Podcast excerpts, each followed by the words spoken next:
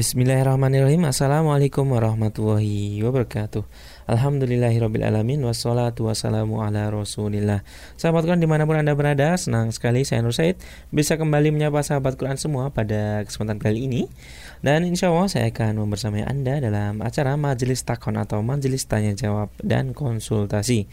Yang insya Allah akan dibersamai oleh Syekh Abdul Qadir Abdul Aziz dan mutarjem kita Ustadz Nurul Hidayat dan Alhamdulillah telah hadir beliau Syekh Abdul Qadir Abdul Aziz dan pentarjem kita Ustadz eh, Nurul Hidayat. Dan sahabat pada pertemuan kali ini kita akan membahas ya, uh, bolehkah kita menjamak sholat ketika hujan?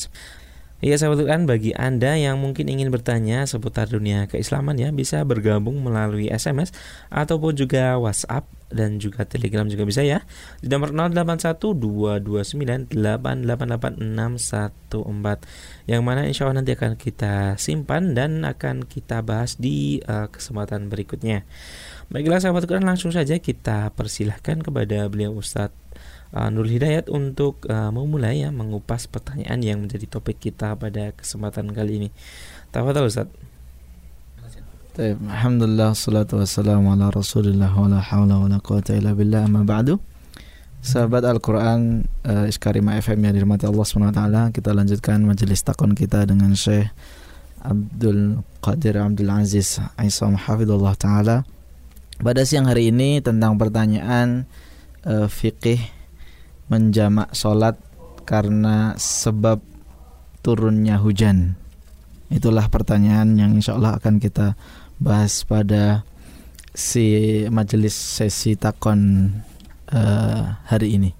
Tapi uh, Fadilatul Syekh uh, soal al-yawm yani an fiqhi jam'i salah bisabab nuzul nuzulil matar. السلام عليكم ورحمة الله وبركاته. وعليكم السلام ورحمة الله وبركاته. بسم الله الرحمن الرحيم. الحمد لله رب العالمين. الصلاة والسلام على أشرف الخلق وأطهرهم وأزكاهم. محمد بن عبد الله صلى الله عليه وسلم. الرحمة المهداة والنعمة المسداة والسراج المنير البشير النذير. اللهم أحينا على سنته وأمتنا على ملته آمين. وارزقنا شفاعته وأرفقنا صحبته في الفردوس الأعلى ومتعنا بلذة النظر إلى وجهك الكريم. اللهم أمين يا رب العالمين. اللهم سلمني وسلم مني. اللهم سلمني وسلم مني. اللهم سلمني وسلم مني. أما بعد الأخ السائل أو الأخت السائلة أسأل الله أن يبارك فيكم وأن يحفظكم وأن يرزقكم الإتيان بالعزائم قبل الرخص. Taib, uh, beliau memulai dengan bertahmid kepada Allah Subhanahu wa taala dan bersalat kepada Nabi kita Muhammad sallallahu alaihi wasallam. Kemudian beliau mendoakan kepada uh, sahabat Al-Qur'an yang bertanya. Beliau mendoakan agar kita semuanya terkhusus bagi penanya untuk selalu um, beristiqomah dalam melaksanakan perintah-perintah Allah SWT yang sifatnya adalah azaim yaitu perintah-perintah Allah yang jelas perintah-perintah Allah yang bersifatnya uh, melaksanakan perintah atau juga meninggalkan larangan sebelum kemudian mengambil rukhsah, mengambil keringanan-keringanan dari Allah Subhanahu wa taala. ولا بد أولا أن نفرق بين شيئين حتى يفهم الناس لأن بعض الناس يظنون أن الجمع مثل القصر والحقيقة أن بينهما اختلاف كبير Sebelum membahas tentang pertanyaan tadi, bagaimana fikih menjamak sholat dalam sebab ketika sebab adalah turunnya hujan, kita harus me membedakan dulu antara dua perkara yang sering sal, sering disalahfahami yaitu antara antara jamak dan koser ya karena dua hal ini adalah hal yang berbeda akan tapi sering masyarakat memahaminya adalah suatu kesatuan jadi kalau namanya koser mesti jamak jamak mesti koser padahal dua hal ini adalah dua hal yang yang berbeda القصر هو جعل الصلاة الرباعية ركعتين uh, bahwa makna qasar adalah menjadikan sholat yang empat itu dua itulah makna qasar artinya e, melaksanakan sholat-sholat yang empat rakaat yaitu duhur, asar dan isya dijadikan menjadi dua rakaat. وذلك بسبب العذر dan hal itu qasar yaitu menjadikan empat rakaat itu dua rakaat itu dengan alasan atau sebab karena ada uzur والعذر المقصود به هنا في القصر هو السفر فقط dan maksud dari udur yang membolehkan qasar itu hanya sebab safar seseorang melakukan e, perjalanan yang disebut sebagai musafir. فإذا كان الإنسان في سفر وهذا السفر أبعد المدة المسموح بها عند العلماء في السفر أو فوق مسافة السفر فإنه في هذه الحالة جاز له أن يقصر الصلاة الرباعية فيجعلها اثنين اثنين Maka ketika seseorang melakukan safar sesuai dengan yang sebelumnya dibahas tentang berapa e, jauh atau berapa ketentuan-ketentuan seseorang disebut sebagai musafir melakukan safar, maka ketika dia sudah menempuh jarak itu atau waktu itu e, minimalnya adalah yang sudah ditentukan atau lebih dari yang ditentukan oleh para ulama madhab maka dia disebut musafir yang dibolehkan dibolehkan untuk melakukan kosor solat melakukan solat yang empat dijadikan dua rakaat saja ومعنى ذلك أو معنى أن السفر هذا هو الذي يجيز القصر فإننا لو بحثنا في هذه المسألة سنقول هذا باتفاق الفقهاء الأربعة أن القصر في السفر ويشترط في هذا السفر أن يكون مباحا. ومعنى ذلك أيضا أن السفر هو متفق عليه بس صار عند الحنفية واجبا. قصر. على المسافر. نعم. وعند غير الحنفية. وعند غير الحنفية هو سنة مؤكدة للجمهور عند الجمهور هو سنة مؤكدة. أما عند الحنفية فهو واجب على المسافر لقول الله سبحانه وتعالى وإذا ضربتم في الأرض فليس عليكم جناح أن تقصروا من الصلاة Baik, maka eh, para a'immah um, uh, ulama-ulama fikih mengatakan bahwa ketika seseorang melakukan safar ini dia uh, menjadi dibolehkan melakukan kosar melakukan kosar yaitu meringkas mm, empat rakaat menjadi dua rakaat. Yang mana syarat yang beliau sampaikan beliau tekankan bahwa safarnya itu safar mubah atau safar ibadah. Safar yang mana dengan niatan kebaikan atau sesuatu yang dibolehkan bukan safar maksiat ya. Kemudian e, dari empat madhab itu mengatakan bahwa hukum kosar bagi seorang yang musafir adalah e, adalah keringanan dan dibolehkan. Ya hukumnya seperti itu mubah ya. Tetapi satu madhab yaitu im, dalam madhab ya, Imam Abu Hanifah beliau mengatakan bahwa hukum mengkosor sholat ketika musafir hukumnya adalah hukumnya adalah wajib. Yang mana e, beliau berdalil dengan firman Allah Subhanahu wa taala dalam surat An-Nisa 101 Allah berfirman wa idza darabtum fil ardi falaysa 'alaikum junahun an taqsuru minas shalah. Ketika engkau berpergian di bumi maka tidak berdosa bagi kamu untuk mengkosor salat. Ini firman Allah Subhanahu wa taala tentang uh, dalil kosor salat dan Imam Abu Hanifah dan madhab Hanafiyah mengatakan bahwa hukum mengkosor salat itu adalah wajib. أما الجمع فهو صلاة أن تجمع صلاتين معا في وقت واحد سواء كان في وقت الأولى أو في وقت الثانية. والجمع جائز لعذر وعند بعض العلماء جائز لعذر أو غير عذر. فقد جاء عن ابن عباس رضي الله عنه قال جمع بنا النبي صلى الله عليه وسلم الصلاة في المدينة من غير عذر مرض أو سفر أو مطر. يعني من غير أي عذر النبي صلى الله عليه وسلم قد جمع بهم في المدينة. طيب هذا الجمع تصلى فيه الصلاة صلاة رباعية. فإذا أراد أن يجمع من أجل المطر أو إذا أراد أن يجمع من أجل المرض أو إذا كان معه مريضا في داخل المشفى وخاف عليه الهلاك لو تركه فيذهب لصلاة الظهر ويذهب لصلاة العصر والحالة سيئة جدا لهذا المريض ولا يستطيع أن يذهب. جاز له أن يجمع ما بين صلاتين. فيجمع ما بين الأولى والثانية إذا كان يعرف أن الوقت يستغرق ذلك كله.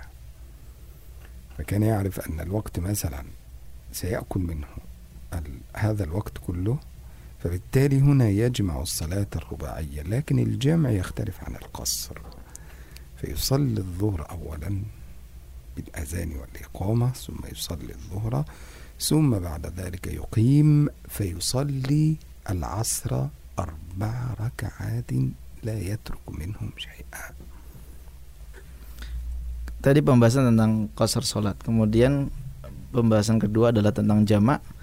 Bahwa e, jamak solat itu adalah hukumnya dibolehkan jais. E, para ulama mengatakan jaisnya ini bisa karena uzur, karena sebab, bisa jadi tanpa uzur. Sebagaimana sebuah hadis yang disampaikan oleh Ibnu Abbas radhiyallahu anhuma dalam sebuah riwayat sahih bahwa beliau mengkisahkan suatu ketika Rasulullah SAW mengimami kami dan menjamak sholat. Ketika itu beliau sedang berada di Madinah tanpa uzur, uzur sakit, kemudian tanpa safar karena memang di Madinah dan tanpa motor, minduni motor. Artinya ketika itu tanpa alasan sama sekali Rasulullah SAW me menjamak sholatnya. Nah, itu hadisnya dari Ibnu Abbas radhiyallahu anhu. Dan kemudian bahwa e, sifat jamak adalah menggabungkan dua solat ya. Dua solat yang ada empat rakaatnya yaitu duhur asar maghrib dan isya. Di satu waktu entah di awal waktu atau di akhir di akhir waktu itu maksud dari jamak solat dan maka berbeda antara kosor dengan jamak kalau kosor tadi adalah e, menjadikan empat rakaat itu menjadi dua kalau jamak adalah menggabungkan dua solat di satu waktu dan ketika jama artinya harus dilakukan dengan sempurna. Misal ketika ada sesuatu sebab, misal tadi beliau contohkan adalah karena sebab ada yang sakit. Misal kita adalah e, menunggu orang tua kita yang sedang sakit keras, kemudian tidak ada yang menunggu yang lain dan beliau tidak bisa ditinggal. Maka ketika e, tidak memungkinkan untuk ditinggal, dibolehkan bagi seseorang ketika sholat uh, duhur kemudian dijamak dengan sholat asar empat rak, uh, adzan ikomat duhur kemudian sholat empat rakaat duhur habis itu ikomat lagi kemudian sholat asar empat rakaat uh, dengan sesuai sesuai sholat asar yang biasa kita lakukan artinya tanpa dikurangin sedikit pun itulah pengertian dari jamak sholat ولذلك كثير من الناس يقعون في مثل هذا الخطأ يظنون أن الجمع هو القصر فمعنى أننا نجمع سنصلي الصلاة ركعتين ركعتين ونخرج. لا طبعا هذا خلاف كبير بين العلماء. القصر هذا في السفر فقط. هذا باتفاق الأربعة أن القصر في السفر. أما الجمع هذا ففيه خلاف بين الجواز وعدم الجواز. قلنا أن القصر في السفر هذا واجب عند الحنفي. الجمع للمطر هذا لا يجوز عند الحنفي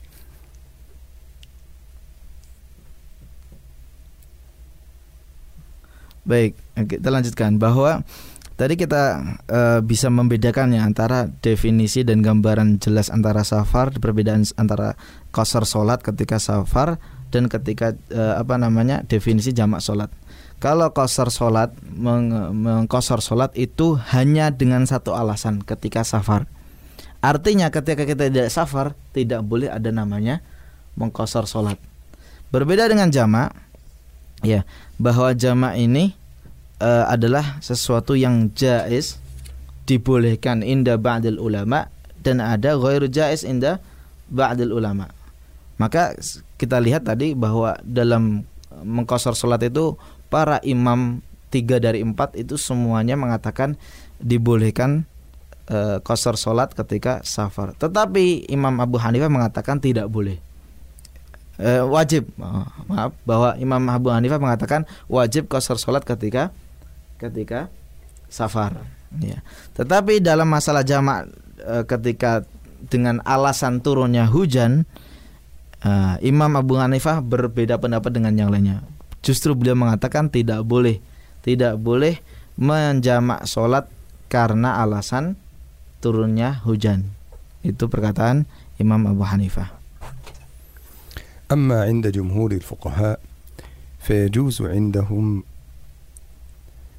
الجمع من أجل المطر لكن الحقيقة وقع بينهم أيضا خلاف بعد قولهم بالجواز Kemudian tadi kita melihat hukum menjamak sholat karena alasan turunnya hujan bahwa Imam Abu Hanifah atau Madhab Hanafiyah mengatakan tidak boleh namanya menyatukan sholat atau menjamak sholat lantaran sebab hujan. Tetapi oleh jumhur ulama artinya tiga madhab selain Hanafiyah yaitu madhab Hanabilah kemudian Syafi'iyah dan Malikiyah mengatakan boleh menjamak sholat karena alasan hujan. Tetapi kemudian dari tiga madhab ini juga berbeda pendapat detailnya, detail tentang menjamak sholat karena alasan turunnya hujan. فأما المالكية والحنابلة فقالوا يصح الجمع بين الصلاتين من أجل المطر وإن كان الأولى تركه لأن هذه رخصة مرجوحة كما قال المالكية والأولى تركها. وقال الحنابلة أنها تصح ولكن الأفضل تركها أيضا. يبقى إذن هذا المذهب تصح عندهم الجمع أو يصح عندهم الجمع لأجل المطر لكن هذه رخصة مرجوحة. الأولى ترك هذه الرخصة. فلا يقبل الناس عليها كثير. لو كان هناك فرصة أن يؤدون الصلاة كاملة في أوقاتها فهذا أفضل لأن هذه الرخصة مرجوحة وفيها خلاف بين أصحاب رسول الله صلى الله عليه وسلم. Baik, tadi eh, bahwa hukum menurut Imam tiga yaitu jumhur ulama mengatakan bolehnya menjamak sholat lantaran sebab turunnya hujan. Nah, kemudian terjadi perbedaan pendapat antara tiga madhab ini. Seperti apa detailnya?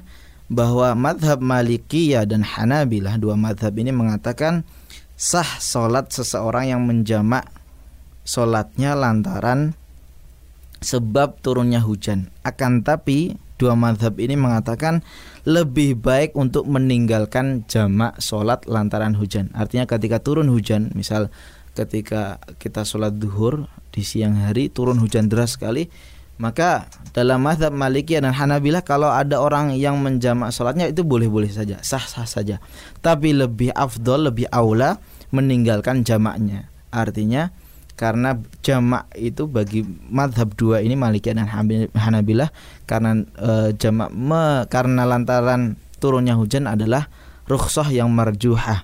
Rukhsah yang yang e, apa namanya tidak tidak rukhsah yang yang rojeh ya tidak rukhsah yang kuat ya.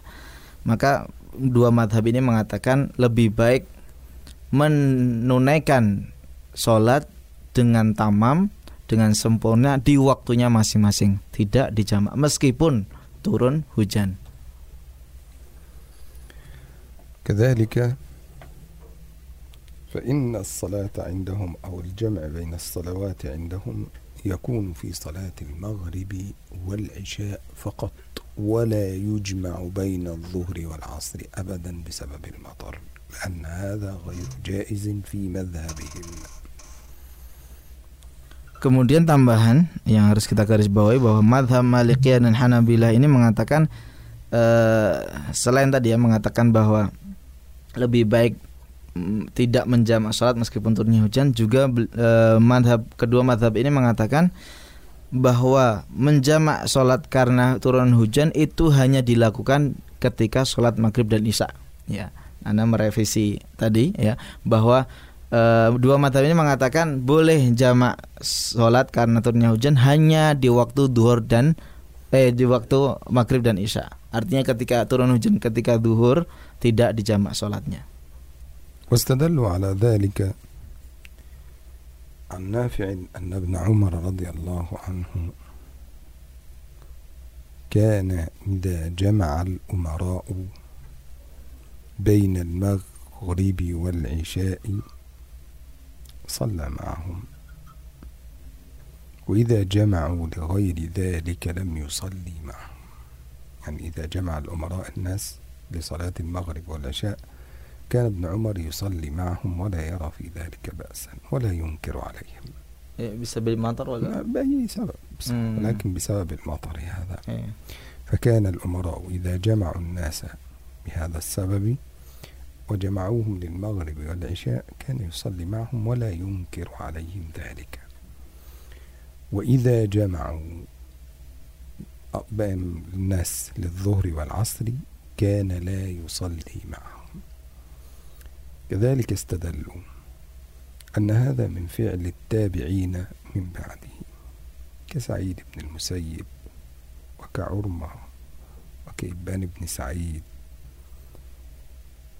وأبو بكر بن عبد الرحمن وكثير من هؤلاء التابعين كانوا إذا جمعوا للمغرب والعشاء من أجل المطر صلوا مع الناس ولم ينكروا عليهم شيئا. وإذا جمعوا للظهر والعصر كانوا لا يصلون معهم.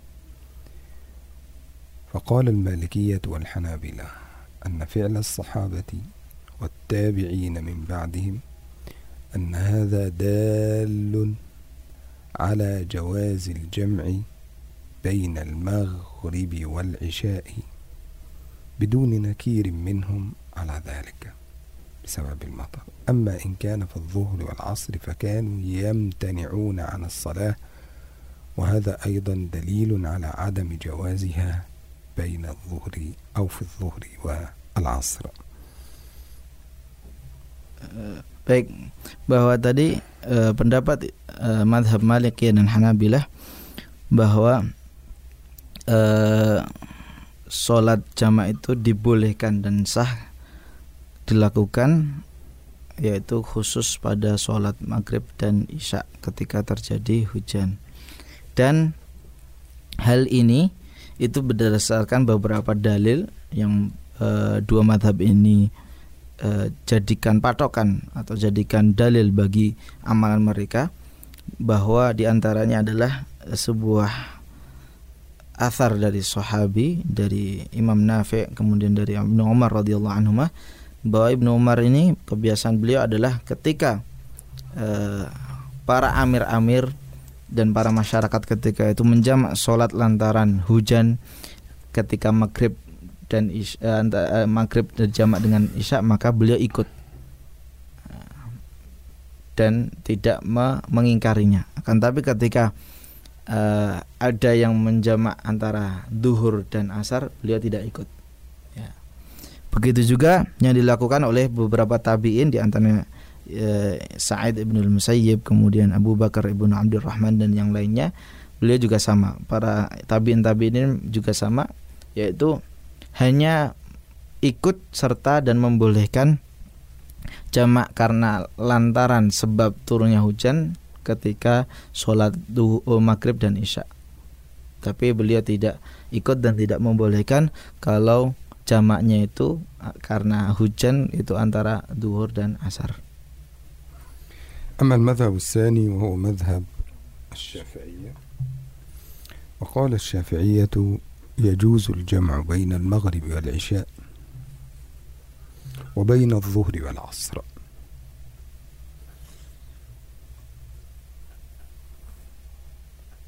واستدلوا على ذلك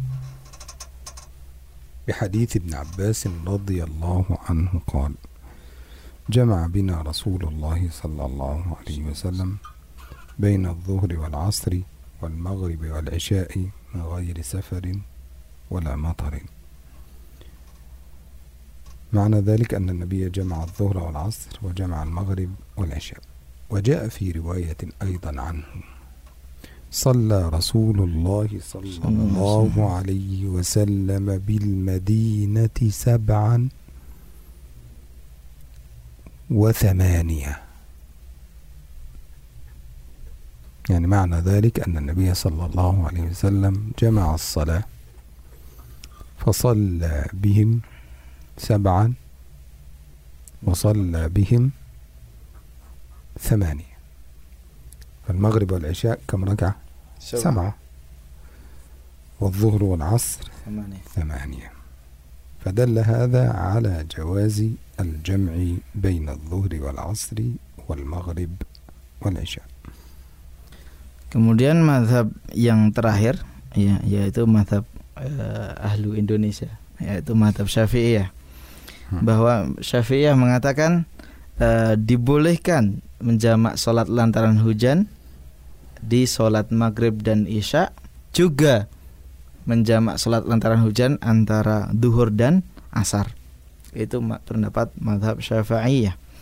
Yang berlandaskan e, dua dalil. Yang pertama adalah hadis ibnu Abbas radhiyallahu anhuma bahwa beliau mengatakan Rasulullah SAW pernah menjamak sholat ya antara maghrib dan isya juga antara zuhur dan asar tanpa udur sama sekali. Ya min uh, min ghairi safarin wala matorin. Tanpa udur safar ataupun hujan. Artinya tanpa udur saja beliau menjamak apalagi kalau ada udur turunnya hujan. Hadis yang kedua adalah juga sama dari Ibnu Abbas radhiyallahu anhu bahwa pernah Rasulullah SAW sholat di Madinah itu sab'an wa thamaniyah. Jadi suatu ketika sholat tujuh rakaat juga delapan rakaat. Artinya kalau tujuh itu menjama antara maghrib dan isya. Kalau delapan rakaat artinya menjama antara duhur dan asar.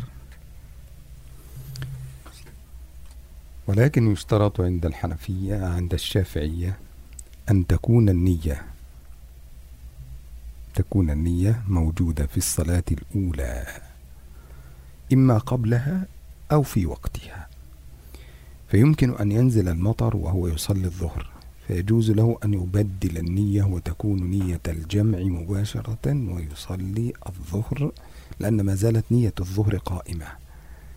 فيجمع معها نية العصر ويصلي العصر بعدها مباشرة. لكن هذا عند المالكية والحنابلة خلاف هذا الأمر. عند الشافعية أن تكون النية إما سابقة لصلاة الظهر فينوي قبل صلاة الظهر الجمع. فينوي الجمع قبل صلاة الظهر أو ينوي في وقت صلاة الظهر. لكن عند المالكية والحنابلة الأمر يختلف. فعند المالكية لو صلى صلاة الظهر ونزل المطر ثم وجد وحلا بعد الظهر يعني بعد السلام من الظهر خلاص لا يوجد نية للجمع.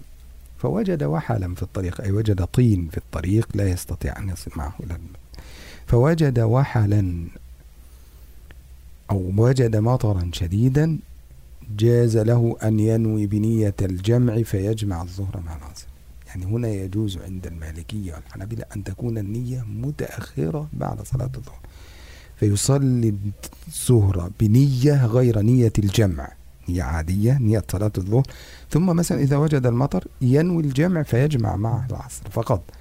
لكن هذا الأمر عند الشافعية غير جائز. لابد أن تكون النية إما سابقة أو في داخل وقت صلاة الظهر. هكذا. Baik. Eh, tadi eh, bahwa madhab Imam Syafi'i atau Syafi'iyah mengatakan boleh menjamak karena lantaran sebab turunnya hujan baik antara maghrib isya atau duhur dan asar. Tapi dengan syarat ya bahwa dalam madhab Syafi'iyah mensyaratkan bagi yang ini menjamak sholat lantaran turunnya hujan harus niatnya ini sebelum menunaikan sholat yang pertama artinya ketika jamak duhur dan asar atau maghrib dan isya harus niatnya itu sebelum uh, sebelum sholat itu ditunaikan misal ketika hujan sudah turun ketika adzan duhur sudah turun deras sekali maka ketika sholat dari awal uh, meniatkan sholat duhur itu sudah niat jamak antara duhur dan asar atau misal ketika dua rakaat kita di duhur kemudian turun hujan deras, maka saat itu juga ya diniatkan untuk nanti menjamak dengan sholat asar. Ya, itu syarat dari di Imam Syafi'i. Kalau misal niatnya setelah duhur selesai maka tidak boleh dijamak. Nah, itu maksudnya. Berbeda dengan madhab e, Malikiyah bahwa dalam madhab Malikiyah ini ketika misal sudah selesai sholat maghrib ya karena Malikiyah dan Hanabi hanya mengkhususkan duh, uh, maghrib dan isya. Ketika sholat maghrib selesai, kemudian uh, waktu itu belum hujan. Kemudian ketika salam, kemudian beberapa detik lah ya, beberapa saat setelah selesai sholat maghrib, kemudian hujan deras. Kemudian melihat bahwa hujannya deras, tanah-tanah pada uh, becek karena uh, hujan, maka kemudian boleh saat itu kemudian meniatkan untuk menjamak sholat kemudian mendirikan sholat uh, isya sebagai uh, karena dijamak dengan sholat maghrib. ويشترط للجمع أولا أن يكون المطر شديدا uh, bahwa syarat secara umum ya syarat uh, bolehnya menjamak sholat lantaran hujan adalah syarat pertama bahwa hujannya itu bukan hanya hujan gerimis tapi hujan yang sangat deras. يمنع من وصول الناس إلى المسجد.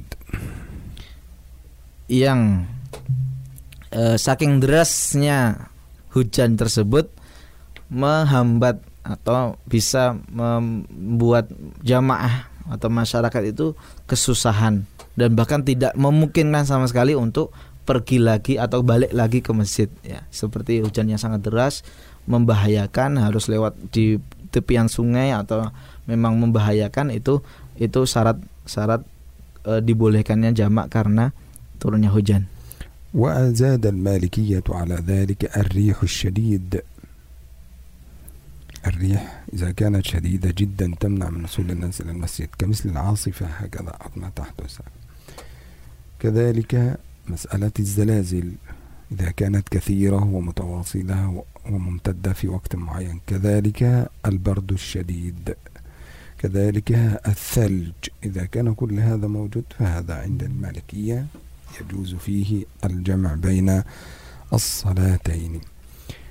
الشرط الثاني عند الجماعة أن تكون النية موجودة نية الجمع وكما قلنا نية الجمع عند الشافعية تكون في أول الصلاة أو في وسطها وفي رأي عند المالكية أنها تجوز حتى ولو بعد الصلاة الأولى فتكون للصلاة الثانية وبهذا يكون مسألة الجمع إن شاء الله تكون واضحة. أسأل الله أن يوفقنا وإياكم إلى كل خير والله سبحانه وتعالى أعلى وأعلم. Amin. Baik, bahwa syarat yang pertama tadi adalah hujan yang sangat deras. kemudian Imam Malikiyah mensyaratkan tambahan yaitu misal uh, beliau mensyaratkan ada tambahannya yaitu uh, angin yang sangat kencang. Jadi tidak hanya hujan tapi hujan deras tapi juga ada angin yang kencang, kemudian azalazil, ada gempa, ada albardus syadid sangat dingin sekali atau asal sampai turunnya huj, uh, salju ya di beberapa daerah selain Indonesia ya tentunya. Itu hal ini menjadi uh, apa namanya sebab-sebab uh, dibolehkannya menjamak sholat lantaran uh, turunnya hujan ya. Syarat yang kedua tentu adalah adanya niat ya adanya niat. Yang tadi sudah disampaikan berbeda ya. Kalau Imam Syafi'iyah atau Madhab Syafi'iyah mengatakan niat itu harus sebelum sholat ditunaikan atau ketika di sela-sela sholat yang pertama kalau Imam Maliki adalah Madhab Malikiyah mengatakan boleh niatnya itu baru setelah selesai sholat pertama boleh. Ya itu dua syarat utama e, dibolehkannya jamak sholat lantaran turunnya hujan. Tadi e, setelah beliau jelaskan bagaimana fikih uh, syariat bolehnya menjamak salat lantaran hujan kita sudah mengetahui madhab-madhabnya kemudian detail-detail uh, apa namanya syarat-syaratnya maka semoga ini menjadi pencerahan ilmu baru bagi kita semuanya. Semoga Allah SWT menunjuki kita eh, kebaikan-kebaikan dan keberkahan-keberkahannya. Uh, kita tutup dengan uh, hamdalah dan kafatul majelis. Alhamdulillah rabbil alamin. Uh, subhanakallahumma bihamdika asyhadu an la ilaha illa astaghfiruka wa atubu ilaik. Sallallahu ala nabiyyina Muhammadin wa ala alihi wa sahbihi wasallam. Wassalamualaikum warahmatullahi wabarakatuh. Waalaikumsalam warahmatullahi wabarakatuh Uh, Jazakumullah khair kepada Syekh Abdul Qadir Abdul Aziz dan uh, Ustadz uh, Nur Hidayat ya yang telah berkenan hadir dan menyempatkan untuk berbagi ilmu pada kesempatan kali ini. Dan terima kasih juga kepada sahabat Quran yang telah mengirimkan pertanyaannya dan insya Allah akan kita bahas di edisi berikutnya ya. Semoga menjadi pencerahan bagi kita semua uh, dan uh, khususnya bagi yang bertanya dan uh, yang lain uh, dan sahabat Quran yang lain pada umumnya. Baiklah sahabat Quran uh, di mana pun anda berada, demikian tadi majelis takon edisi kali ini. Akhirnya saya Nur yang bertugas juga mewakili Syekh Abdul Qadir Abdul Aziz dan Ustadz Nurul Hidayat pamit undur diri dari ruang dengar sahabat Quran semua. Dan tetap saya tune di 99.9 FM Radio Iskalima Sahabat Anda Belajar Al-Quran Alhamdulillahirrabbilalamin Subhanaka wa bihamdika Asyadu ala ilaha ila anta astaghfiruka wa Wassalamualaikum warahmatullahi wabarakatuh